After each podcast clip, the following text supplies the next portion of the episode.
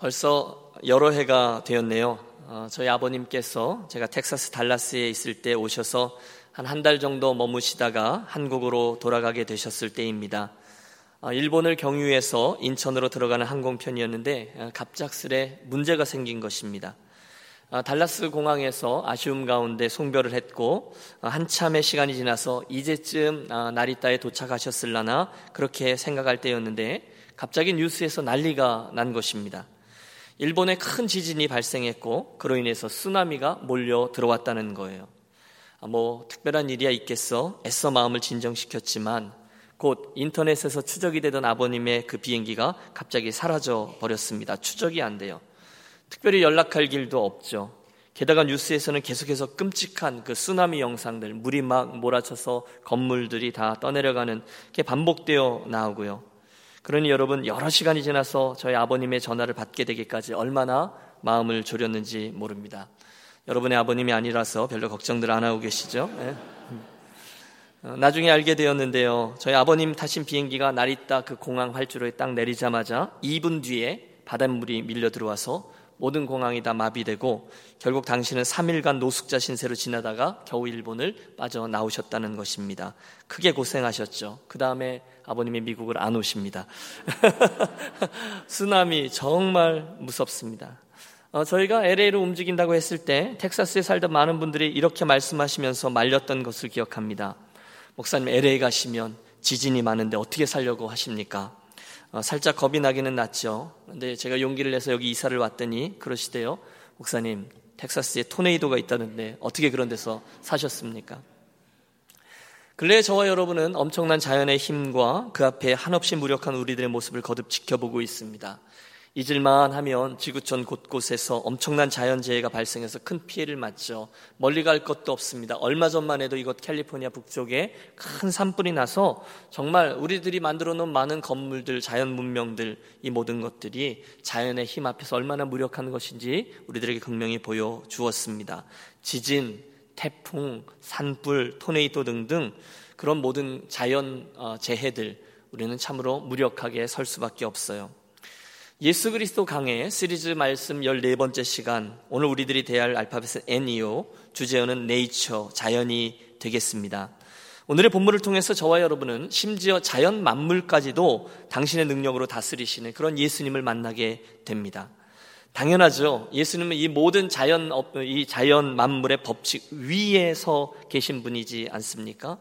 그분은 창조주 하나님이시기 때문에 자연이 만물은 그분의 말씀 앞에 복종하게끔 되어 있습니다. 실제로 복음서에는 우리 예수께서 자연 법칙 위에 서서 당신의 창조주 되심을 드러내는 모습이 여러 번 나타나고 있어요. 떠올려 보십시오.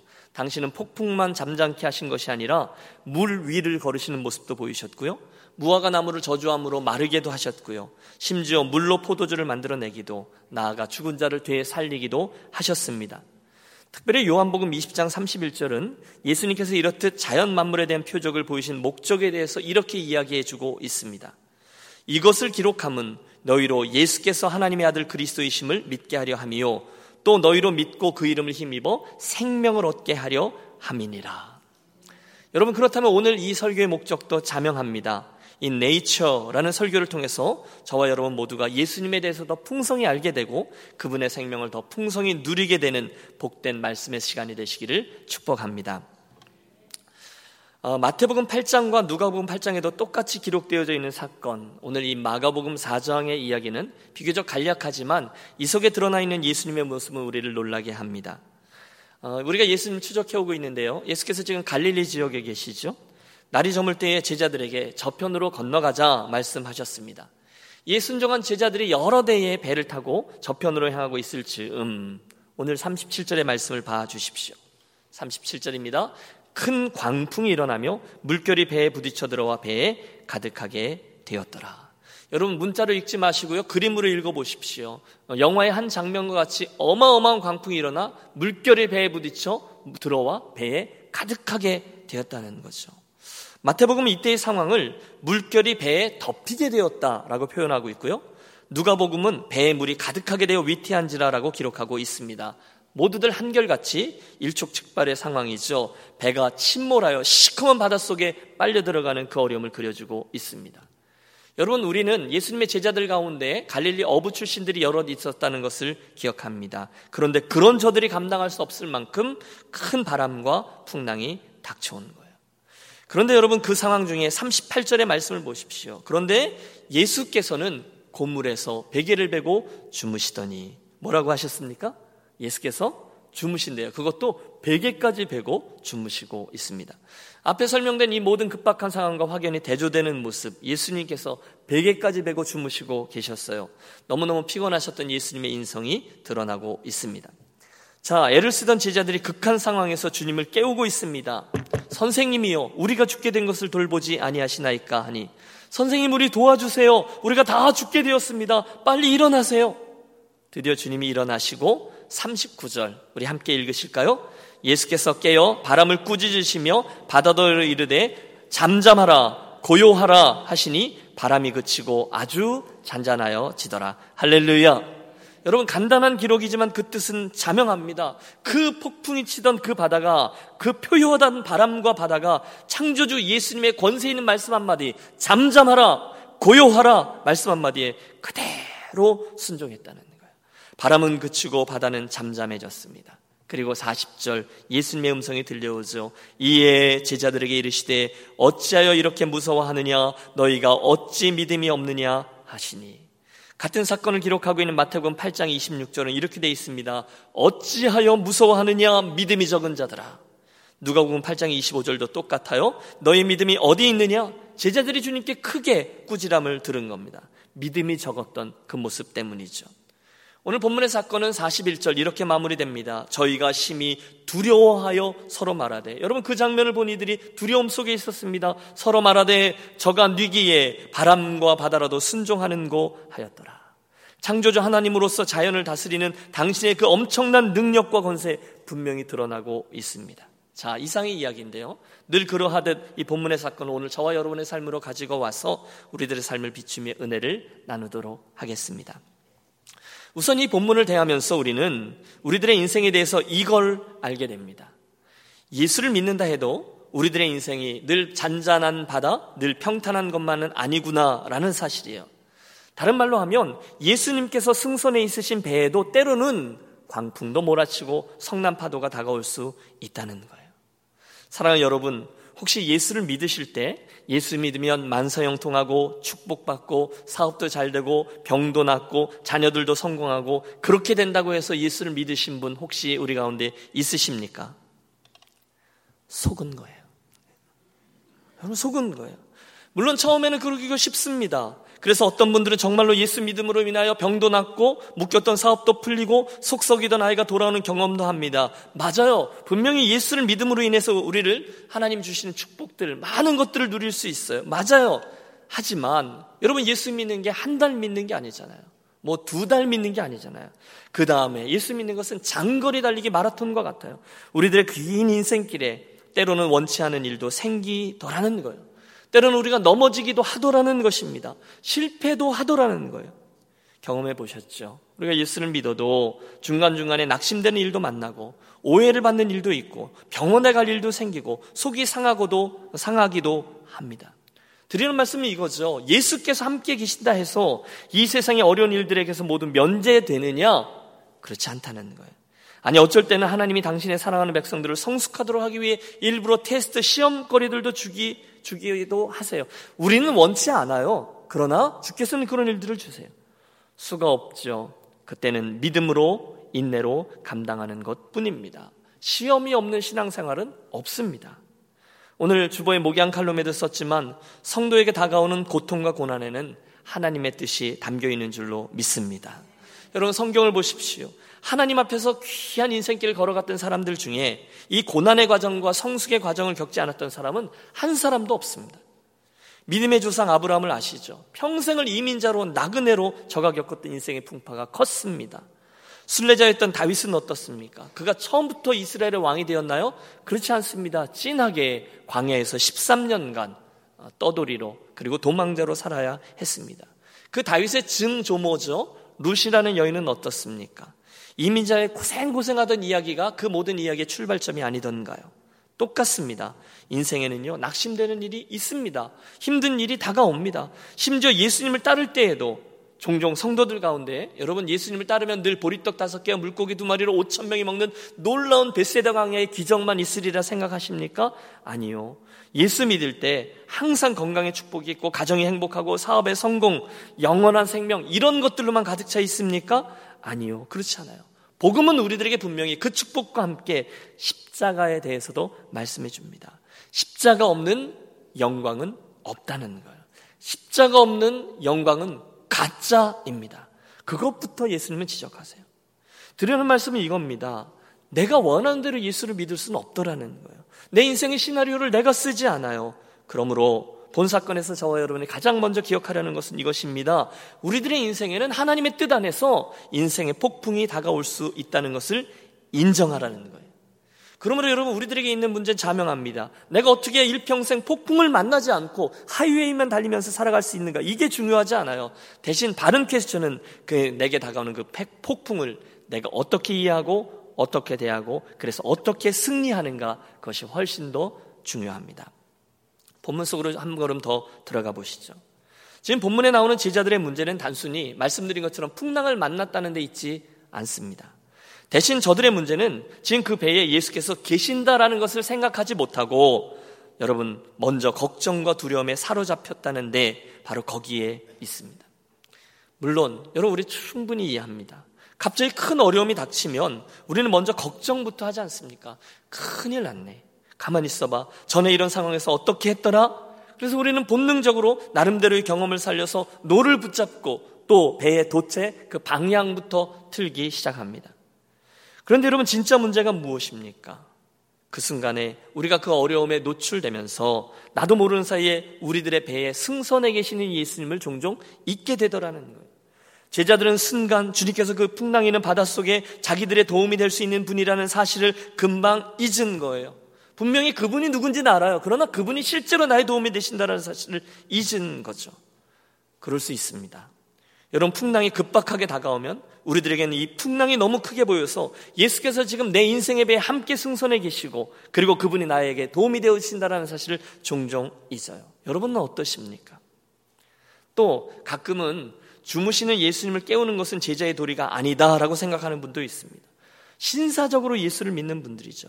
해서 종종 예외를 찾다가 예의를 찾다가 본문의 제자들처럼 물에 거의 다 빠져 죽을 만큼 고생고생하는 분들을 만나요. 할 것 다 해보고 애를 다 쓴 후에 제일 마지막에 예수님을 찾는 그런 분들 말입니다. 그런데 여러분 그때 주님께서 깨셔서 저와 여러분에게 너 참 고맙다, 생각이 깊구나, 나 피곤할까 봐 안 깨웠지 그러십니까? 그렇지 않아요. 오히려 주님은 그때 제자들이 빨리 당신을 기억하고 당신께 요청하기를 기대하시죠. 너희에게 믿음이 어디 갔느냐? 너희의 믿음이 어디 있느냐? 주님의 이 말씀 속에는 제자들이 좀 다르게 반응했었더라면 이런 주님의 기대가 담겨 있습니다. 이런 면에서 저는 시편 칠 편을 해석하는 김동호 목사님의 의견에 전적으로 동의합니다. 거기 보면 다윗의 위대함이 잘 드러나 있어요. 여러분 다윗의 위대함이 골리앗을 쓰러뜨렸다는 데 있지 않습니다. 오히려 다윗의 위대함은 시편 칠 편에 잘 드러나요. 시편 칠 편은 탄원시입니다. 여호와 내 하나님이여 주께 피하오니 나를 쫓는 모든 자에게서 나를 구하여 건지소서. 건져낼 자 없으면 저희가 사자같이 나를 찢고 뜯을까 하나이다. 간절히 간구하고 있습니다. 아, 다윗에게 뭐 절실한 일이 생겼나 보지? 우리 그렇게 생각하고 넘어갈 수도 있어요. 그런데 여러분 조금만 깊게 생각해보면 여기 엄청난 비밀이 담겨 있습니다. 시편 칠 편이, 시편 칠 편이 시작될 때 이렇게 돼 있어요. 다윗의 시가연, 어, 베냐민 사람 구시가 한 말에 대하여 여호와께 한 노래, 그리고 이렇게 시작되고 있다는 거죠. 여러분 지금 다윗이 뭐냐 하면 왕입니다. 그런데 왕이 벌벌벌 떨고 있어요. 정황을 살펴보면 다윗은 이미 몰락한 왕가의 사람이었던 베냐민 사람 구시가 했던 말 때문에 떨고 있는 거예요. 그러면서 하나님의 도우심을 구하고 있는 거예요. 여러분 잘 생각해 보십시오. 이게 앞뒤가 잘 맞지 않습니다. 고대 세계에서의 왕은 왕입니다. 다윗은요, 하나님 제가 왕이죠, 신경 쓰지 마십시오, 구시 정도는 제가 알아서 하겠습니다, 이래야 맞는 것인데 하나님 도와주지 않으면 저가 사자같이 나를 찢고 뜯을까 합니다, 도와주세요, 겁쟁이처럼 행동하고 있다는 거예요. 그런데 여러분 바로 거기에서 우리가 다윗의 위대함을 본다는 거예요. 다윗은요 골리앗처럼 큰 문제 앞에, 큰 파도 앞에 섰을 때만 그 하나님의 도우심을 구하는 이가 아니었다는 거예요. 대신에 다윗은 상대적으로 볼 때 별것 아닌 것처럼 보이는 작은 문제, 구씨 정도 되는 사람의 문제까지도 언제든지 하나님께 나아가 도움을 구했다는 거죠. 이게 다윗을 위대하게 만든 비밀입니다. 그는 정말로 여호와 하나님을요, 말이 아니에요, 정말 모든 상황에서 산성으로, 방패로, 도우심으로, 피난처로 믿고 살았던 신앙인이었다는 것이죠. 사랑하는 여러분, 혹시 오늘 인생의 바람과 파도를 만나셨습니까? 요즘에 이민자, 이민 생활의 그 쓴맛을 톡톡히 보고 계신 분 있으십니까? 그렇다면 여러분 원합니다. 오늘 저 본문의 제자들처럼 한 박자 두 박자 늦게 주님께 나오지 마시고 다윗처럼 얼른 주님 앞에 나아가 그분을 깨우고 그분의 도우심을 경험하는 지혜로운 성도들이 되시기를 주의 이름으로 축원합니다. 아, 목사님 알긴 아는데요, 그게 잘 안 되네요. 기도부터 해야 되는 걸 알죠. 제가 그분을 깨워야 되는 걸 알죠. 근데 그게 잘 안 돼요. 물론 여러분 다가오는 파도와 그 바람이 그 사이즈가 너무너무 무시무시해서 정말 아무것도 할 수 없을 때가 우리들에게 있습니다.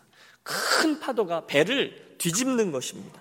몰아칩니다. 물이 배 안으로 막 잠기고 있는 거예요. 다 죽을 것 같아요.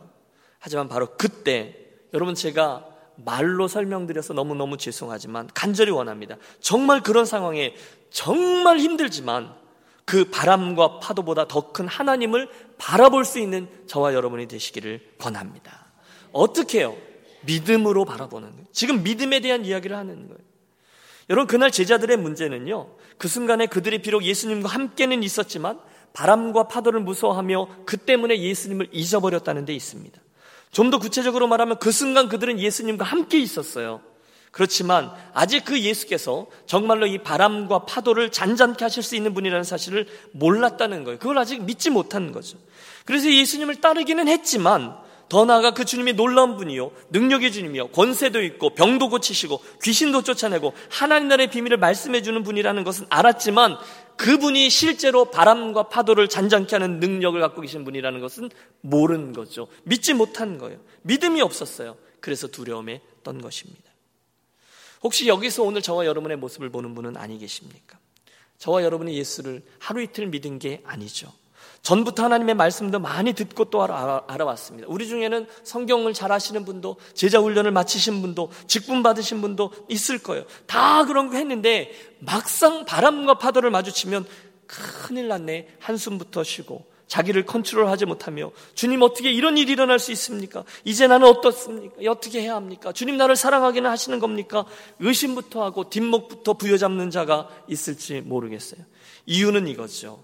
지금 주님이 내 인생에 있는 그 광풍을, 바람과 바다를 잠잠하게 하실 수 있는 분이라는 사실을 혹시 알지는 모르겠어요. 그러나 실제로는 믿지 못하는 것입니다.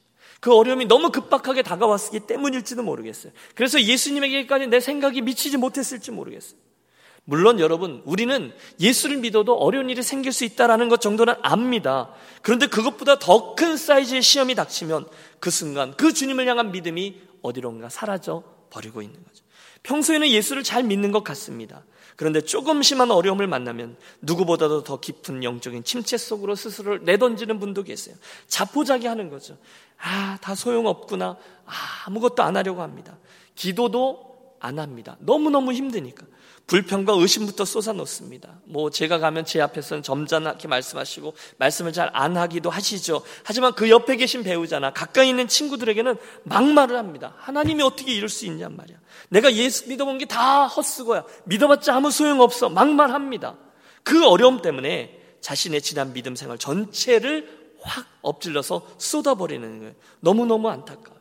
그때 예수님이 물으시는 거죠. 내 믿음이 어디 있느냐. 사랑하는 유니온 가족 여러분, 혹시 오늘 인생의 광풍을 만나신 분 있으십니까? 가정적으로 큰 풍랑 가운데 있는 분 있으십니까? 사업적으로요, 관계적으로요, 교회 안에서 이러저러한 파도와 싸우는 분 있으십니까? 여러분들이 생각하실 때 위기라고 생각하십니까? 혹시 어느 날 사람들이 무섭게 느껴지신다거나 또 오해나 비판의 소리가 두렵거나 그런 분은 없습니까? 우리들에게 문제가 있는 거죠. 바로 그때 이 모든 상황들 중에 저와 여러분을 사랑하는 예수 그리스도의 능력이 이 모든 파도와 바람을 잠잠케 하실 수 있다는 것을 분명히 믿고 내 배에 승선하고 계신 주님의 능력을 신뢰하는 저와 여러분이 되시기를 축복합니다. 정말로 그분이 내게 다가오는 이 커다란 파도 있잖아요. 이것을 잠잠케 하시는 능력을 가진 분이다라는 사실을 믿으십시오. 이번에 닥친 그 파도를 그분 틀림없이 잠잠케 하실 수 있다라는 사실을 믿으세요. 여러분, 우리가 그 싸움을 하는 거죠. 그게 믿음의 싸움인 거죠. 혹시 그때 믿음이 없는 말을 하기가 훨씬 쉽지만 여러분 하지 마십시오. 절대 하지 마십시오. 이건 안 되는 건가? 여러분, 바꾸어 말하면 그 얘기는 나에게는 믿음이 없다라는 뜻이죠. 대신에 유년 가족들은 그런 상황에 지금이 나에게 있는 믿음을 정말로 사용해야 되는 때이구나라는 사실을 기억하시기를 바라요. 주님, 지금 제 앞에 정말로 이해할 수 없는 일이 생겨났습니다. 제 믿음이 흔들리려고 합니다. 그러나 주님, 제가 이 상황에서 이해는 되지 않더라도 주님을 의지합니다. 주님께서 지금껏 내 삶을 선하게 인도해 오셨으니 이번 이 일에도, 이 파도에도, 이 바람에도 당신의 뜻이 담겨 있음을 제가 믿습니다. 제가 이 시련을 어렵지만 잘 감당해내면 정말로 정금과도 같이 나오게 될 것을 믿습니다. 주님, 도와주십시오. 사랑하는 여러분, 이게 우리가 싸울 믿음의 선한 싸움인 줄로 믿습니다.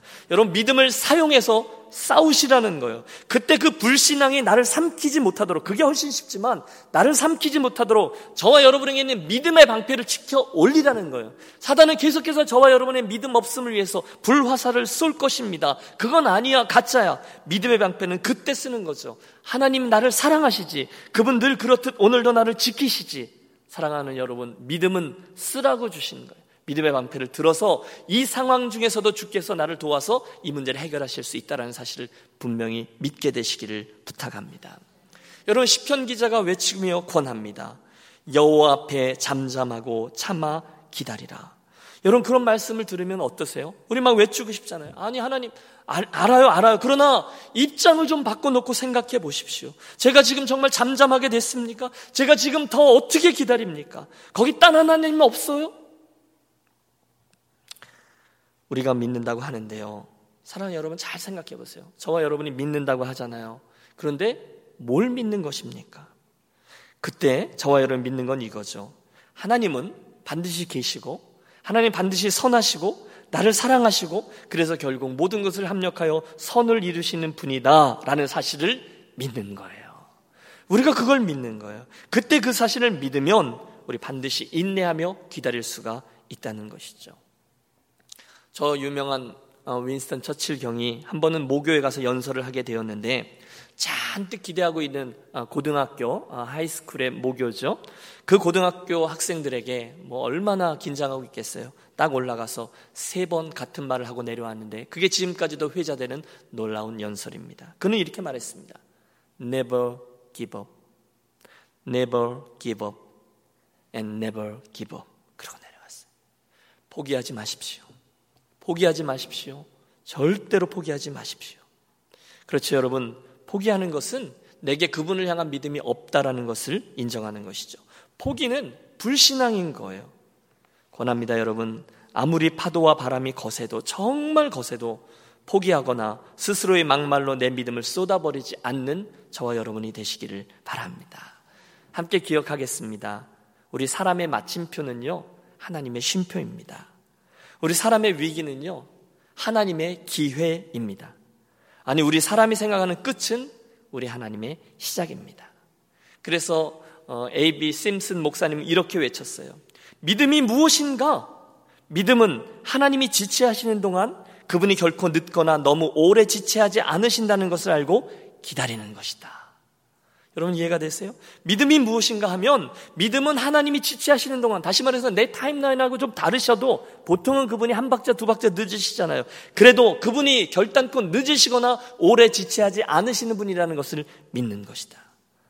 한번 따라서 해볼까요? 믿음은 하나님이 지체하는 동안 그분을 기다리는 것이다. 믿습니까?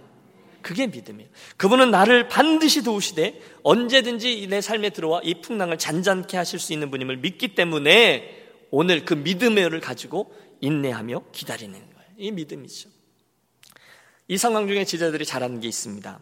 그것은 그때라도 주무시는 주님을 깨웠다는 거예요. 그리고 주님께 도움을 요청합니다. 주님, 저를 도와주세요. 주님, 풍랑 속에서 우리가 다 죽게 됐는데 저를 건져주십시오. 여러분, 저는 그런 상상을 해봐요. 물론 예수님이 깊게 주무시고 계셨죠. 그러나 혹시 예수님께서 제자들의 이 반응을 기다리면서 살짝 계시지 않았을까? 이런 생각 말입니다. 틀림없어요. 예수님은 바로 일어나셨어요. 그리고 바람과 파도를 말씀으로 잠재우십니다. 고요하라, 잠잠하라. 곧 바다는 잠잠해지고 파도는 잦아듭니다. 모든 자연 만물을 다스리시는 그분의 능력과 은사를 제자들이 체험하게 되었어요. 놀랍습니다. 그런데 여러분, 여기서 한 가지, 제자들의 깨움을 통해 일어나신 예수님께서 먼저 바다를 꾸짖으셨지만 동시에 그 제자들도 꾸짖었다라는 점을 보기 원합니다.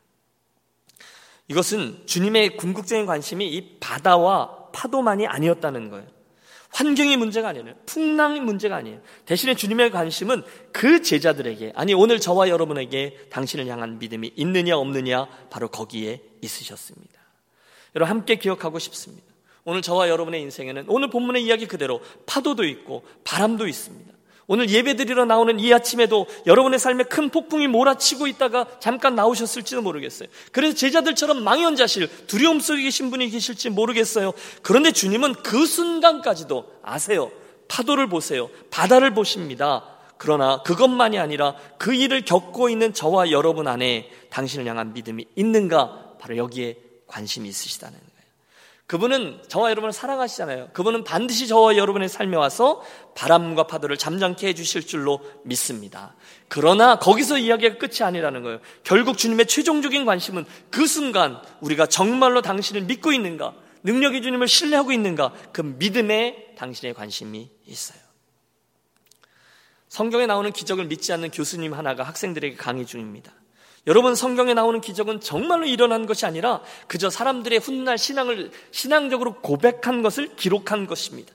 예를 들어 모세가 이스라엘 백성들과 함께 홍해를 건너 그 바다를 건넜다고 했는데, 그건 정말로 깊은 바다를 건넌 게 아니라 실은 갈대바다라고 하는데 그 어원이 그래요. 그 갈대바다, 물의 깊이가 육 인치밖에 되지 아니하는 그 갈대밭을 건넌 것입니다.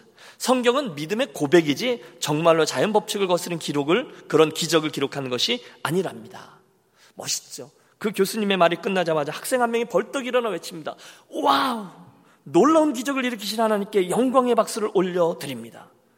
교수님이 기분이 상했어요. 학생, 무슨 기적을 말하는 거죠? 그때 학생이 이렇게 대답했답니다. 하나님께서 이스라엘 백성을 추적해오던 애굽의 그 수많은 군대를 육 인치밖에 되지 않은 물에다 다 빠뜨려 죽게 하셨으니 얼마나 놀라운 기적입니까? 창조주 하나님의 능력을 온전히 믿는 사람과 믿지 않는 사람의 차이가 보여지는 이야기라 하겠습니다. 사랑하는 여러분, 여러분은 정말로 주님께서 내 삶의 파도와 바람을 잠잠케 하시고 홍해를 건너게 하실 수 있는 능력의 주님이심을 믿습니까? 예, 그 믿음 그대로 능력의 주님을 날마다 더 많이 알아가고 체험하고 간증을 갖게 되는 저와 여러분이 되시기를 축복합니다. 예, 이어진 말씀의 결론으로 가죠. 자연 만물을 다스리시는 주님의 그 능력을 체험한 이들에게 변화가 일어났어요.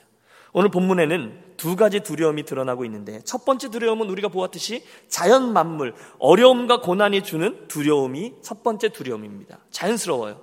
그러나 본문에는 또 다른 의미의 두 번째 두려움도 나옵니다. 그리고 그것을 저는 여러분과 함께 지켜보며 참 두려움, 정말로 우리 삶에 있어야 될 두려움이라고 해석합니다. 보세요. 광풍이 멎습니다. 바다가 잔잔해졌습니다. 드디어 이 자연이 주는 두려움에서 저들이 해방됩니다. 이야, 정말 주님이시구나. 정말 바람과 파도도 그분에게 순종하는구나. 살았다. 틀림없어요. 형용할 수 없는 기쁨과 안도감이 그들에게 몰려왔습니다. 그런데 여기서 우리가 놓쳐서는 안 될 말씀이 사십일 절에 나옵니다. 사십일 절을 한번 같이 합독하겠습니다. 그들이 심히 두려워하여 서로 말하되 그가 누구이기에 바람과 바다도 순종하는 거 하였더라. 엄청난 체험을 한 후에 그들에게 좋은 의미의 두려움이 생겼어요. 그들이 심히 두려워하여 하나님을 경외하게 된 것이죠. 바람과 파도에 대한 두려움이 아닙니다. 이제는 창조주 하나님, 그분 앞에서 그분의 권세와 능력을 목도하게 된 이후에 피조물로서 창조주 하나님에 대한 두려움이 생겨났다는, 그전까지는 몰랐어요. 이제 그들은 알게 되었습니다. 그 자연까지도 다스리시는 예수님의 능력, 그분을 두려워하게 되었다는 거죠. 사랑하는 여러분, 그분을 맛보고 체험하게 되면 저와 여러분은 그분을 경외하게 됩니다. 그분을 두려워하게 돼요. 그러면 방자에 행하지 않습니다. 삶의 규격이 생기고 늘 그분 앞에 무릎을 꿇습니다. 당신은 창조주 하나님이시요 제 인생을 이렇게도 저렇게도 하실 수 있으신 능력의 하나님입니다. 주님, 제가 부복합니다. 저는 피조물입니다. 그 삶에 질서가 생겨요. 방자행하지 않아요. 여러분, 그게 우리가 여호와를 경외하게 되는 과정일 것입니다. 저는 저와 여러분의 삶에도 그분의 능력이 앞에 나오는 설교자의 능력이 아니라, 설교자에게서 보이는 능력이 아니라 저와 여러분이 실제적으로 체험하는 실제가 되어서 본문의 제자들과 동일한 고백, 여호와를 경외하게 되는 고백이 있게 되시기를 축복합니다. 그들이 심히 두려워요. 여러분, 하나님을 두려워하는 일들이 생겨나길 원합니다. 그가 누구이길래 이런 놀라운 일이 일어나는고 하였더라. 사실은 여기까지가 제 설교의 본문입니다. 어제 여기까지 설교 본문을 다 썼는데, 그럼에도 불구하고 예수님께서 저에게 도전하시는 음성의 제안에 계속 메아리를 쳐옵니다. 그건 이겁니다. 너희가 어찌하여 믿음이 없느냐? 너희의 믿음이 어디에 있느냐? 너희가 어찌하여 믿음이 없느냐? 너희의 믿음이 어디에 있느냐? 제안을 움직이는 거예요. 여러분, 예수님이 지금 뭘 갖고 이슈를 삼는지를 잘 보십시오. 이 아침 주님의 음성 함께 들었으면 좋겠어요. 예수님은 저와 여러분에게 이 세상 사람들이 따지는 것 같고 뭐라 하지 않으세요. 절대 그러지 않으세요. 한국 사람이 제일 많이 따지는 거 당신 몇 살입니까? 뭐라 하지 않으세요. 학벌 가지고, 지위 가지고, 소위, 소유 가지고 저와 여러분에게 다가와서 묻지 않으세요. 단지 주님은 우리들의 믿음을 가지고 뭐라 하십니다. 이 말이 우리들에게 시사하는 바가 크죠. 너희가 어째 믿음이 없느냐? 관건은 믿음입니다. 언제나 그게 문제예요. 정말로 믿느냐? 그 말입니다. 진짜냐? 그 말입니다. 상황이 만만치 않아도 정말 나를 믿느냐? 그겁니다. 인생의 바람과 파도가 드세도 그 가운데 너는 나를 믿느냐? 그분이 물으세요. 여러분, 인생의 풍랑 중에 계십니까? 믿음으로 이겨낸다고 하지만 거듭되는 어려움 속에서, 또는 시간이 길게 지체되는 가운데서 오늘 내 믿음을 지켜내기가 힘드십니까? 바로 그때마다 저와 함께 여러분 또 한 번 믿음의 베이직으로 돌아가기를 소원합니다. 슬픔과 어려움, 우리들에게 생활고 늘 있습니다. 불안함이 있습니다. 광풍이 있습니다. 그러나 예수님과 동승하고 있는 배에 내 인생이 함께 자리하고 있구나라는 사실을 기억하십시오. 그분이 계세요. 그리고 믿으십시오. 바로 그 예수께서 바람과 바다도 꾸짖으심으로 잔잔케 하실 수 있는 능력의 하나님임을 정말로 믿으십시오. 그때 그 믿음이 오늘 내 삶의 능력으로 역사하게 될 줄로 믿습니다. 하나님의 지하운동이라는 책을 쓴 리처드 범블란트 목사님, 유명한 분이죠. 구소련 공산치하에서 십사 년간이나 감옥 생활을 했던 분입니다. 여러분, 십사 일이 아닙니다. 십사 개월이 아닙니다. 십사 년간 감옥에 갇혀 있습니다. 이분이 그곳에 수감 생활하는 동안에 자그마한 성경책 하나를 읽고 또 읽으면서 그 성경책 속에 있는 두려워 말라라는 말씀에다 밑줄을 그으며 내려갔는데, 나중에 그걸 세어보니 자그마치 삼백육십오 번이나 나오더라는 거예요. 삼백육십오 번. 그래서 이분이 의미를 부여했어요. 그렇구나, 삼백육십오 번. 따라서 일 년 삼백육십오 일 동안 하루라도 그분 때문에 두려워하지 말라는 말씀이구나. 이건 하나님이 나에게 주는 위로의 말씀이구나. 그러자 너무너무 기뻤다는 거예요. 감옥 안에서 하나님의 능력을 맛보며 펄쩍펄쩍 뛰며 좋아했다는 간증이에요. 그게 풍랑 속에서 저가 붙든 실제 믿음이죠. 여러분, 이 아침에 시편 백십팔 편 육 절의 말씀을 들으십시오. 여호와는 내 편이시라 내게 두려움이 없나니 사람이 내게 어찌할꼬. 여러분, 어떻게 보면 너무 무식한 믿음이잖아요. 하나님이 어떻게 늘 당신 편이에요. 하나님이 당신이 원하는 대로 움직여요. 여러분, 그런 적용이 아니죠. 그가 그 힘든 상황 속에서도 바로 이 사실을 믿기 때문에 든든히 나갔다는 거죠. 여호와는 내 편이시라 내게 두려움이 없나니 사람이 내게 어찌할꼬. 이사야 십이 장 이 절도 우리에게 힘이 됩니다. 보라, 하나님은 나의 구원이시라 내가 의뢰하고 두려움이 없으리니 주 여호와는 나의 힘이시며 나의 노래시며 나의 구원이시미로다. 함께 기억하겠습니다. 창조주이신 그분은 자연 속에 있는 이 풍랑뿐이 아니라 오늘 우리 삶의 구체적인 현장 속에서 일어나는 모든 풍랑을 잠재우실 수 있는 분이십니다. 아멘입니까? 음. 주님은 오늘 이 아침에 그 분명한 믿음이 저와 여러분의 분명히 자리하기를 기대하세요. 우리 저 그림을 볼 때마다 찬양하게 되죠. 험한 시험물 속에서 나를 건져주시고 노한 풍랑 지나도록 나를 숨겨주소서. 주여 나를 돌아보사 고이 품어주시고 험한 풍랑 지나도록 나를 숨겨주소서. 이 절은 이렇게 돼요. 권세 능력 무한하사 모든 시험 이기고 풍랑조차 복종하는 내 주 앞에 비오니 주여 나를 돌아보사 고이 품어주시고 험한 풍파 지나도록 나를 숨겨 주소서. 여러분, 그 믿음이 저와 여러분에게 있을 때 우리는 여전히 풍랑이 이는 바다를 항해할 힘을 얻을 수 있습니다. 그 하나님의 능력과 권세를 실제로 믿을 때 우리는 어떤 상황 속에서도 이 인생의 항해를 기숙해 나갈 수 있습니다. 이 아침 결론이죠.